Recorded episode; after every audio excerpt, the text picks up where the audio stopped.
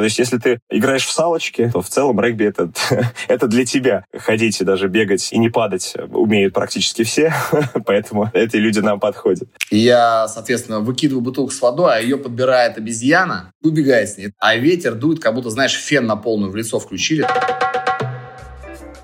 Привет! Это подкаст «Спасите мои выходные» и я его ведущая Варя Семенихина. Последние несколько лет я руковожу платформой для организации событий TimePad. С нами работают люди из креативной индустрии, которые создают крутые события и делают жизнь других ярче и интереснее. В этом подкасте мы поговорим о том, как монетизировать свой креативный контент и превратить страсть к любимому делу в успешный бизнес. Каждую неделю я буду рассказывать об одном трендовом увлечении и приглашать в гости людей, которые за ним стоят. Спортом мы занимаемся круглый год. Но лето открывает не только новые водные виды спорта, но и возможность проводить привычные тренировки на свежем воздухе. Кто-то выбирает бегать, кто-то занимается кроссфитом, а в некоторых видах спорта, как, например, в регби, проводятся соревнования – мы поговорили про то, как связаны лето и спортивные состязания с капитаном мужской команды регбийного клуба ЦСКА и сборной России на Кубке мира 2019 Василием Артемьевым и основателем компании «Агима» и идейным вдохновителем IT-забегов Александром Богдановым. Кажется, будто лето пробуждает соревновательный дух в людях. И потому они придумывают состязания на любой вкус – Попробую рассказать вам о каких-то необычных состязаниях и попробую вас вдохновить. Думаю, у вас нет денег на личный гоночный болид, но, возможно, найдутся на газонокосилку. Гонки и заезды на этих необычных устройствах тоже проводятся. Правда, чтобы поучаствовать в них, придется добраться до Англии. И еще придумать, как взять с собой туда газонокосилку.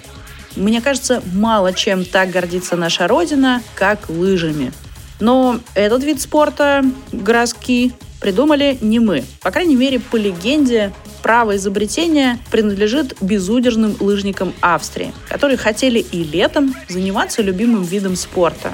Они придумали новое состязание по горным лыжам на газонной траве. Только на территории Европы сейчас насчитывается примерно 40 курортов, где проводятся летние соревнования по лыжному спорту на траве. Грасски – это платформы небольшой длины с жесткими креплениями к лыжным ботинкам, а внизу они оснащены роликами, позволяющими кататься по траве.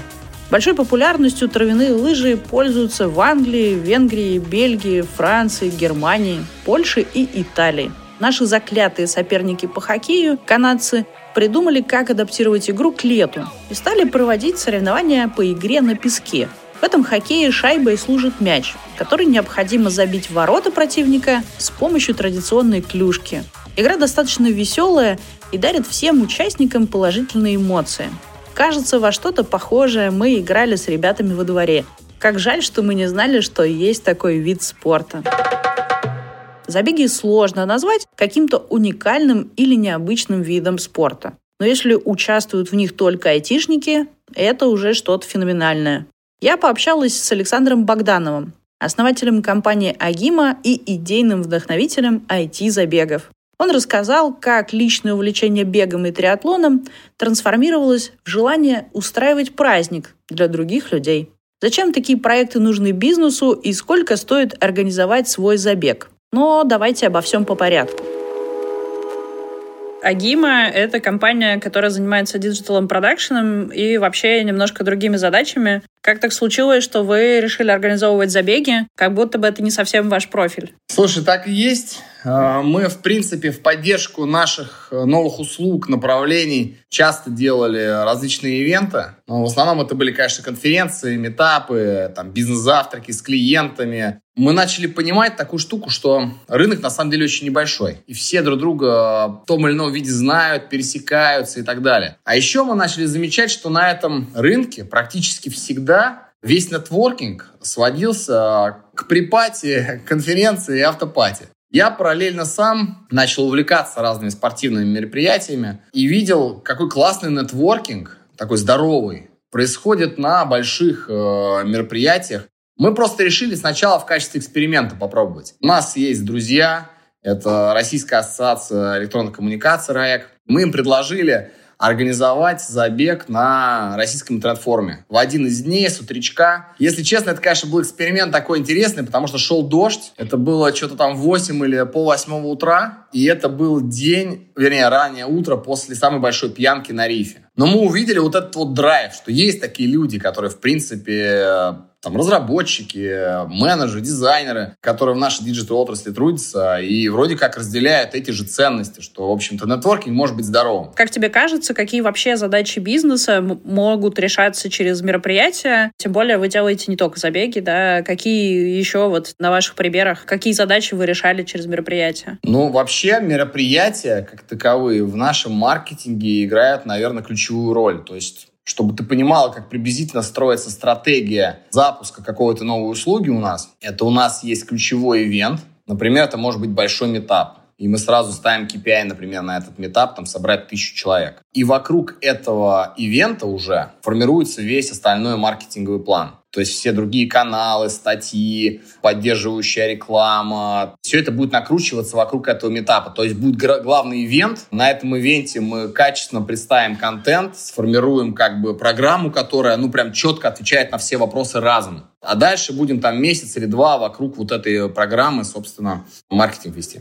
Ну, давай поговорим про забег. Э, вот вы решили его делать, решили делать первый раз на Рифакибе. Вы поняли, что какой-то интерес к этому есть. Почему решили продолжать? Почему вам все-таки хватило энтузиазма этим заниматься? Мы поняли сразу, чего не хватало на Риф плюс Кип. Мы были очень ограничены аудиторией, которая присутствовала там. Были ограничены вот этим супер ранним утром, вот этими выжившими, которые остались с вечера. Ну, в общем, мы не могли из этого сделать действительно настоящего крутого забега. То есть я видел, как организовываются мейджеры. И это всегда такой праздник. И вот мне хотелось попробовать совместить как бы вот этих людей, которых я видел на конференциях, совместить вот с этим большим праздником. То есть не просто, чтобы они побегали. Задача была не бегать, а такой, как фестиваль им дать. И поэтому нужен был однозначно масштаб. И мы решили, что мы будем делать большой ран IT. Это был 18 год. Мы, если честно, там много кого пытались э, привлечь, э, помочь нам, и нашли очень много откликов. То есть, во-первых, э, РАЭК с нами вступил в паритетное партнерство. Во-вторых, мы нашли тогда в РФ, это такая федерация у нас беговая есть, которая тоже с нами включилась в эту историю. Ну и потом Э, большое количество компаний нас поддержало э, спортивного питания, там, спортивной воды. Все понимали, что мы делаем что-то такое некоммерческое, никто особо на этом не зарабатывает. И мы начали все вместе это качать. Конечно же, это достаточно большой бюджет, это очень много организационной работы, но в первый же раз у нас получилось, в принципе, задачу решить. Мы собрали, по-моему, 800 э, бегунов, вот, вся реклама начала позиционироваться чисто на айтишников. И во второй раз э, у нас был таргет собрать э, тысячу человек. Мы собрали 1070. Приехали ребята из книги рекордов России, занесли нас э, в книгу рекордов как типа самый массовый забег айтишников. И мы себе поставили, соответственно, на 2020 год цель э, переплюнуть это и сделать 2000. Ну, 20 год, 21 мы знаем, что происходило. Надеюсь, тут фу, вроде пока ничего не предвещает, воскресенье все должно состояться у нас в этом. Сколько денег надо для того, чтобы сказку сделать былью и устроить такой праздник? Слушай, ну вот на данный момент итоговые затраты э, в районе 8 миллионов. Это то, что вот мы несем на этот забег 22 года. И в целом мы каждый забег э, не экономили, а пытались что-то новое придумывать. И сейчас прямо это на максимум, мне кажется, делается. Мы сделали самые идеальные форматы дистанций. Помимо этого есть эстафеты. Где-то, наверное, процентов 30 или 40 всех бегунов бегут в эстафетах. То есть это приходят именно команды, которые хотят сразиться с другими командами. И это очень круто. И мы придумали просто командную борьбу. То есть, например, мы с тобой из одной компании, бежим, наше время среднее соревнуется с временем средних таких же других ребят, которые из одной компании зарегистрировались. Вот, это первое. Второе, мы очень серьезно подходим э, к судейству, таймингу, разметке трассы, ее измерению и так далее. Так как я сам многократный участник различных забегов, я знаю, насколько важно и насколько ты кайфуешь, когда все очень круто организовано, промечено, везде есть судьи, ты не переживаешь по поводу времени там и так далее. Оказывается, вот это вот э, клише, что айтишники это такие ребята, гики, которые сидят у компьютера и все не спортивные, оказалось, что это абсолютно неправда. Айтишники это самый большой актив самые крутые люди нашей страны. Они не только крутые э, в компьютерах, они такие же крутые вот на беговой дорожке. И поэтому мы поняли, что для них мы должны это соревнование действительно сделать настоящим соревнованием высокого уровня. Помимо этого, конечно же, мы понимаем, что все-таки 80-90% аудитории, тех, кто побежит, это те люди, которые первый раз вообще побегут. Им просто по кайфу прийти там побегать. И для них мы должны организовать действительно фестиваль. Вот мне стало интересно, что ты испытываешь, когда стоишь на старте. То, что ты вот э, рассказываешь, что ты много бегал уже, наверное, у тебя какое-то другое ощущение, другие эмоции. Поделись ими с э, слушателями. Любой старт — это всегда волнение, даже когда ты бежишь не на результат. Я жду вот этого отсчета. Когда у марафона получается интегрировать клевую разминку музыкально, чтобы все в этом начали э, быть задействованы. Когда клевый отсчет времени, там везде показывающийся на экранах – когда есть какой-то там стартовый пистолет или что-то. То есть вот, вот это как раз искусство затягивать, как сказать, правильно использовать э, вот эти очень ценные секунды до старта, правильно, это, мне кажется, конкурентное преимущество самых крутых стартов. Приходит ли болеть? Много ли у вас болельщиков и тех, кто просто участвует в фестивале, пусть еще пока и не бегает? Да, болельщики — это просто неотделимая часть любого старта. Те соревнования, на которых я бегал, где, скажем, марафон представляет из себя один круг, или когда ты там, не знаю, Ironman уезжаешь, и там на велосипеде 180 едешь, это тоже один круг, и туда не может добраться никто из своих болельщиков. Это всегда очень так тоскливо и грустно. И вот это болельщики, даже иногда это могут быть не родные болельщики, просто вот стоят рядышком болельщики, начинают тебя подбадривать. Они тебе дают такой всплеск, моментальный всплеск, ты, у тебя улыбка до ушей начинает растягиваться, ты начинаешь быстрее бежать, это какой-то новый кайф.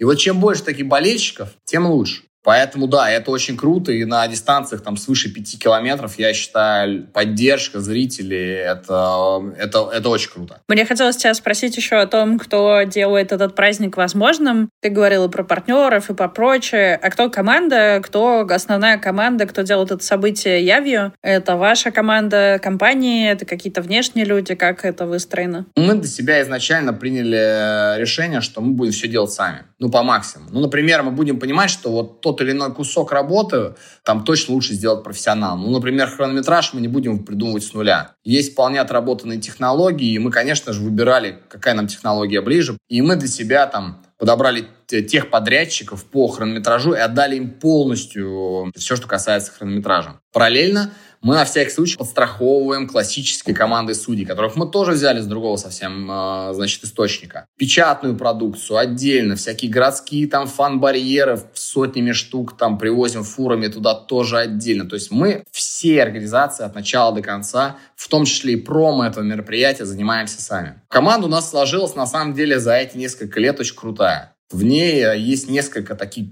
ключевых фигурантов.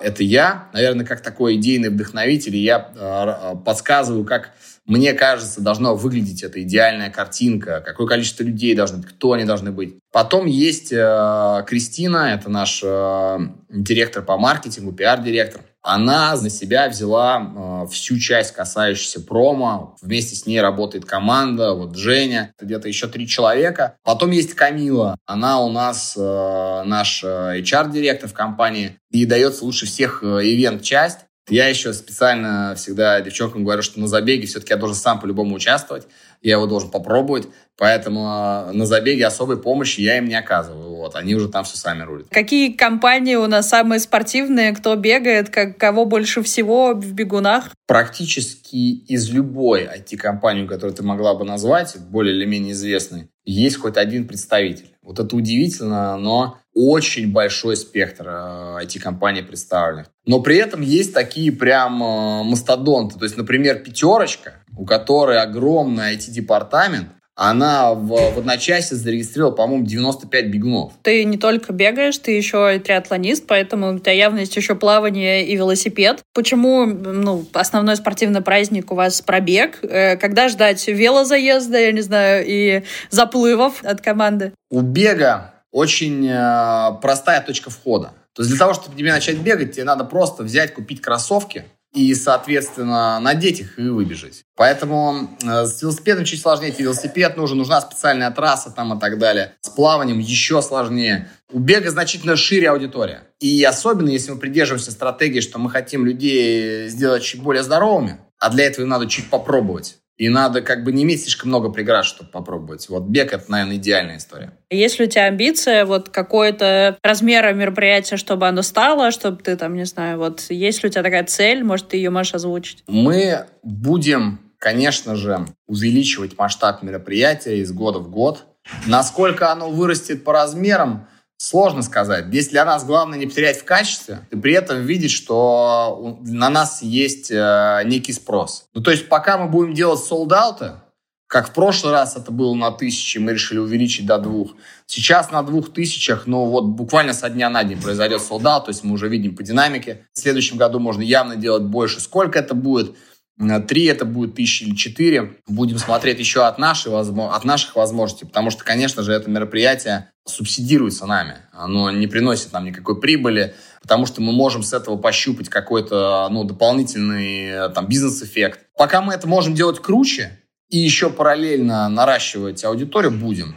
Дотянем ли мы до 10 тысяч? Я думаю, да. До 10 тысяч точно можно. В ближайшие несколько лет будет э, масштабы забега дотянуть. Какая твоя самая любимая трасса? Где вот тебе больше всего понравилось самому бегать? Э, триатлон, возможно, это был не только бегать. Самые крутые и запоминающиеся соревнования это там, где э, круто подготовлена трасса, где э, очень много волонтеров, которые тебе помогают, есть продуманные пункты питания, где все организовано по уму. А на втором месте уже сама локация. Например, у меня был старт в Малайзии, где была температура 40 градусов, и пар стоял в воздухе, и, знаешь, у меня было такое в первый раз впечатление в жизни, когда я бегу, потею, а пот не испаряется. Вот это очень трудный был старт, и он мне запомнился. Еще там, знаешь, ты едешь э, э, на велосипеде, и я, соответственно, выкидываю бутылку с водой, а ее подбирает обезьяна, убегает с ней. Вот, конечно же, главный старт, к которому готовился много лет, это Ironman чемпионат мира, который происходил на Гавайях, когда ты бежишь,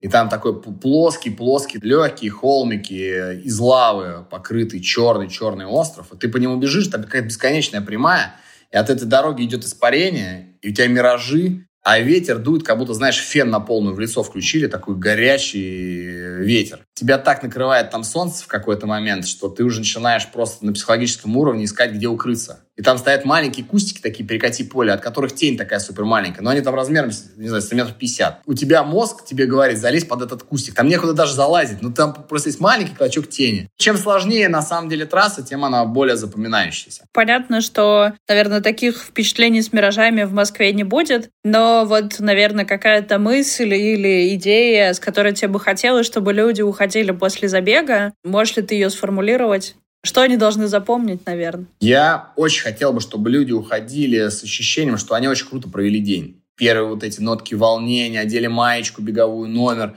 они волнуются, вот этот старт, они бегут и получают впечатление от природы, от этого леса, от толпы счастливых людей, от музыки, которая играет. Приходят, отдыхают, проводят как-то весело время и потом уходят оттуда – с ощущением, что был офигенный день. Они точно положили себе его в копилку правильных, положительных вещей, сделанных в жизни.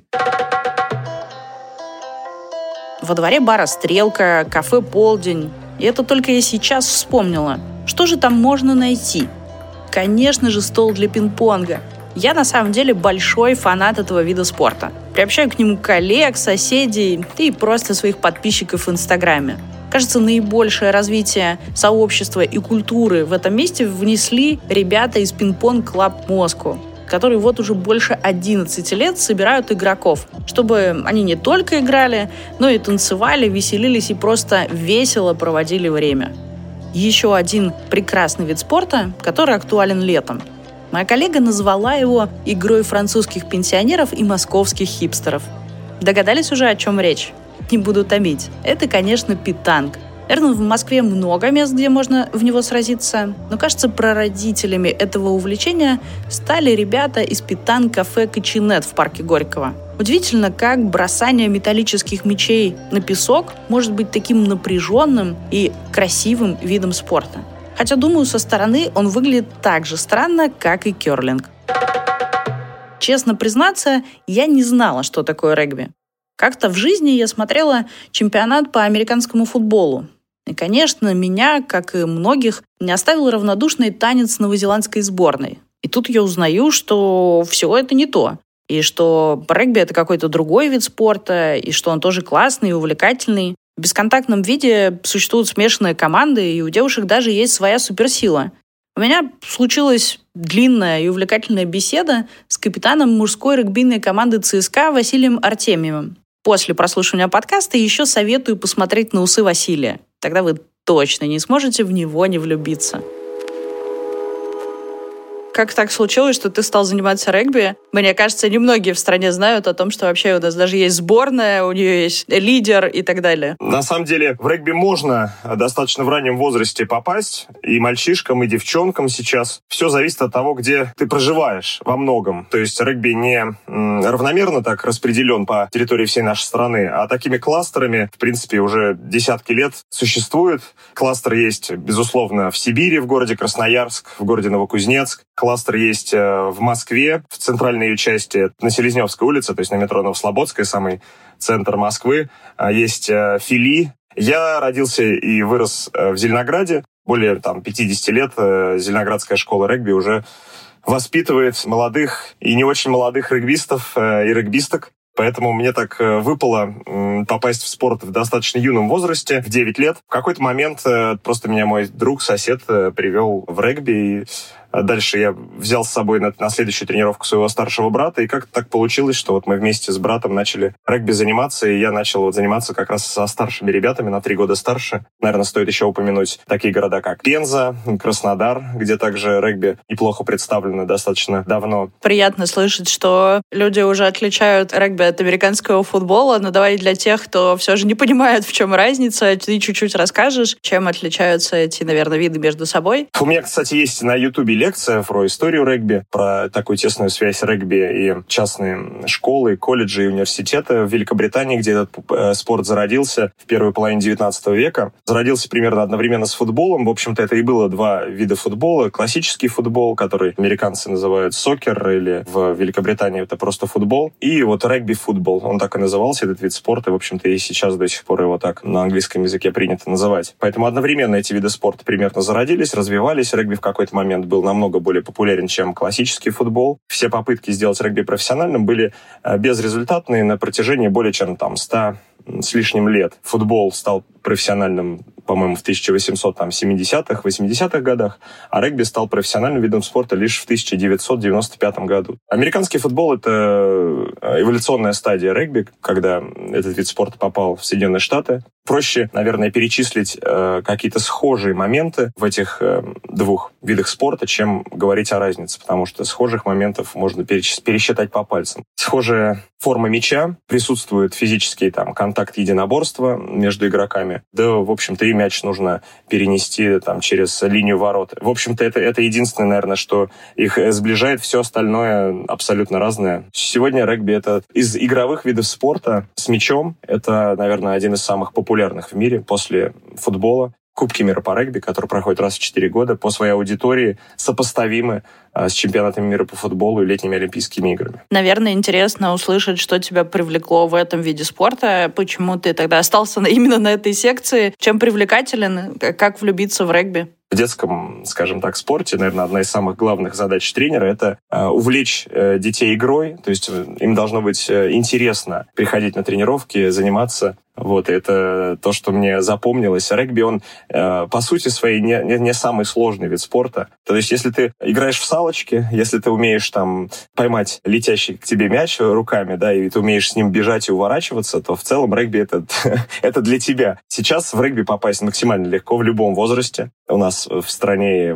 в общем-то, начиная там чуть ли не с детсадовского возраста, есть вариации бесконтактной игры регби, который подходит как для детей там 4-5 лет, абсолютно безопасно, весело, задорно, и есть возможность получать удовольствие с самых первых шагов, потому что, как я уже сказал, навыки максимально ясны и простые, самые базовые. Сейчас мы хорошо э, последние где-то года полтора-два начали развивать и взрослые бесконтактные регби, то есть, опять же, для людей без спортивного бэкграунда очень подходит. Ходить и даже бегать э, и не падать умеют практически все, поэтому это наш клиент, эти, эти люди нам подходят. Вот, регби — это такой вид спорта, в котором есть место каждому. Вот э, можно ли тренироваться регби в одного? да, и как выглядит эта тренировка, какие навыки, наверное, осваивает человек, чему он обучается, что он может как сам развивать свои навыки. Все, во-первых, зависит э, и упирается в цели и задачи, которые человек ставит перед собой, на каком уровне он планирует, хочет, мечтает э, выступать в регби. Индивидуальные навыки, там, как и в футболе, и в баскетболе, можно отрабатывать и, и, и в регби тоже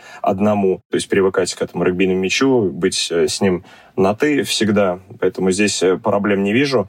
Найти себе команду, опять же, как я уже сказал, можно, их там три дивизиона в Москве, к примеру. Если речь идет о бесконтактном спорте, то есть это для людей, которые приходят э, в регби в таком уже ну, взрослом возрасте, но они прикасаются к нему, они влюбляются в этот вид спорта. Это то, чем вот последние полтора-два года мы занимаемся с регбийным клубом ЦСКА вместе с Федерацией регби России. Мы увидели в какой-то момент, как э, людям ну, заходит, если говорить по-современному. Это развлечение, это времяпрепровождение, это хобби. Что еще э, отличительно для нашего вида спорта и вот для тег-регби, так это то, что мужчины и женщины играют э, вместе, наравне друг с другом. Сама атмосфера, когда мужчины и девушки играют э, вместе, она приветствует более такие дружелюбные, дружеские отношения. И несмотря на то, что градус там конкуренции может э, вскипать, у нас конфликтов никогда никаких нет. Это очень приятно, как люди, пришедшие к нам без знания, понимания вообще, что это за вид спорта, э, как быстро они пропитываются, как быстро они окунаются в эту культуру и остаются в ней, что самое интересное и приятное для нас. Правильно ли я понимаю, что в профессиональном спорте, когда э, мужские и женские команды все же отделены, и это как бы история как формата существующего ровно для популяризации в бесконтактном типе взаимодействия, типа игры?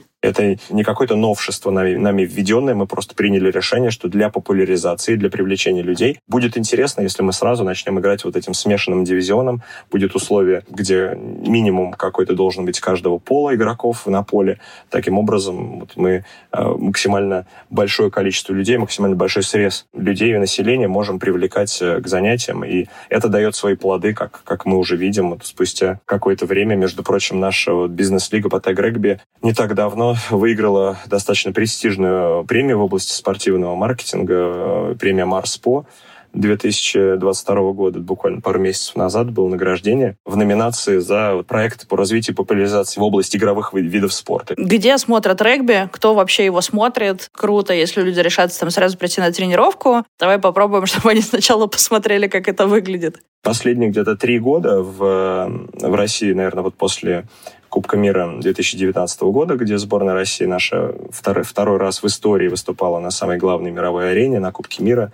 Очень достойно выступила. После этого э, достаточно большой интерес возник и у федерального телеканала Матч ТВ, и у, в, в том, чтобы показывать наш внутренний чемпионат России. И вот с тех пор, э, сейчас это называется Пари чемпионат России по регби, он э, вошел, в общем-то, плотно в сетку вещания различных телеканалов Матч ТВ и теперь стало намного более доступно. Поэтому регби сейчас можно смотреть. Э, чемпионат России начался буквально неделю назад. Мы играем примерно в те же сроки, что и футболисты. Может быть, заканчиваем, уходим на зимний перерыв чуть раньше. В Телеграме очень удобно следить или на сайтах э, там rugby.ru. Среди молодежи наиболее, как это, способ распространения информации — это мемы. Так мемов с тобой тоже как будто бы хватает. Узнают ли тебя на улицах, мешает ли тебе э, эта новая популярность? вообще как-то ты заметил, что тебя стали больше узнавать после всего этого? Ну да, определенное узнавание, да, пришло. Может быть, благодаря тем усам, которые, в общем-то, случайно так отрастил еще перед э, чемпионатом мира, Кубка мира по регби. Потом, сходив уже к Ивану Урганту, определенная, да, такая узнаваемость появилась.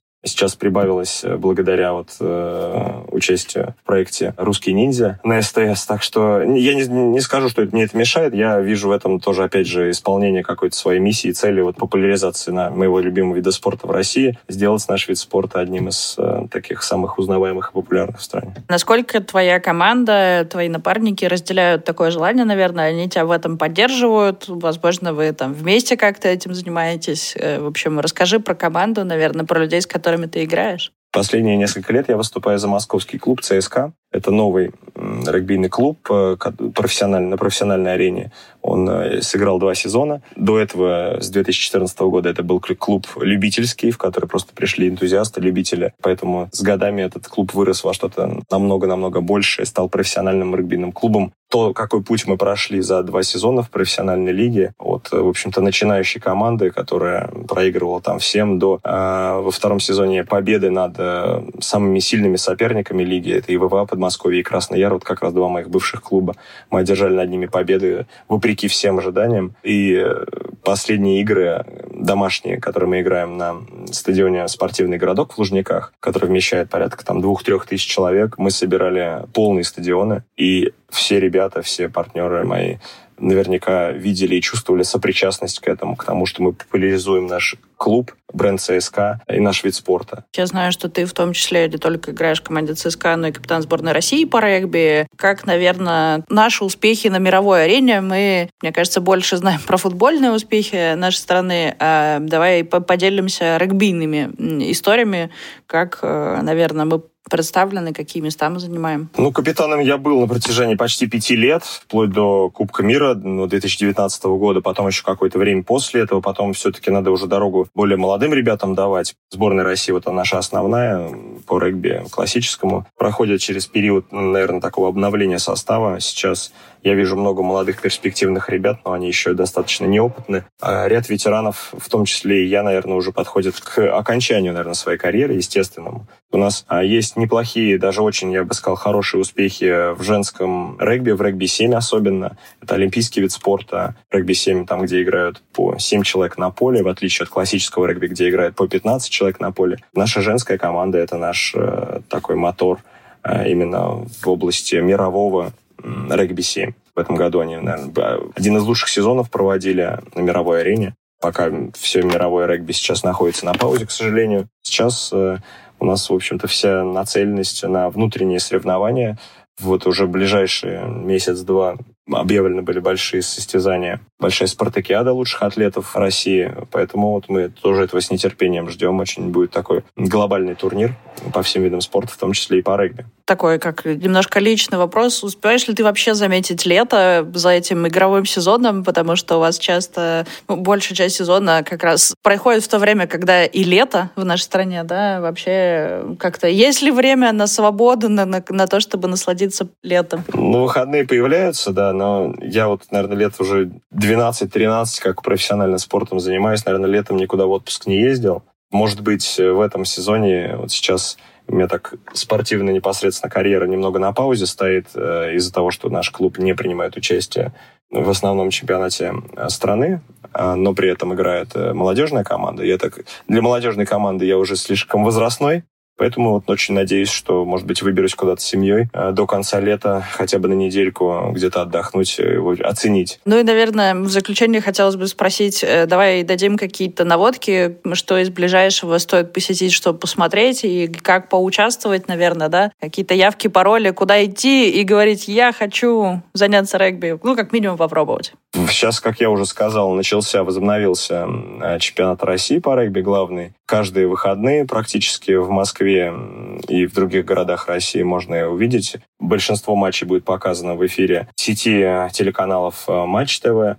А посетить их можно вживую. То есть у нас есть 9 э, профессиональных клубов в этом году и принимают участие. У каждого есть свои соцсети, у каждого есть свои сайты. Там все очень легко и просто найти любую информацию по ним. А, и потому как и где посетить э, игры в Москве. Это стадион «Слава», метро Новослободская, Селезневская, улица 13А, такой спрятанный стадиончик. Не все о нем знают, но он очень уютный, более там 50 лет регби на нем играют и любят. Такое намоленное место. Второе место, в, в, опять же, это стадион «Спортивный городок» в Лужниках, очень уютный стадиончик. Регбийный клуб «Динамо», наверное, в этом году там будет проводить ряд своих домашних матчей. В целом, чтобы прикоснуться к нему, опять же, много любительских клубов регбийных, о которых я уже говорил, совершенно различного уровня. И есть наша бизнес-лига, можно э, написать нам на сайте регбийного клуба ЦСКА, если у вас есть желание принять участие, прийти на нашу пятничную тренировку, соприкоснуться с нашим регби очень, очень, очень легко.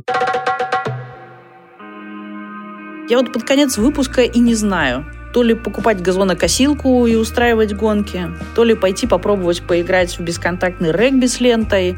Умею я это одинаково плохо. Поэтому, если я и решусь устроить соревнования, то это будет настольный теннис. И буду делать это через таймпад.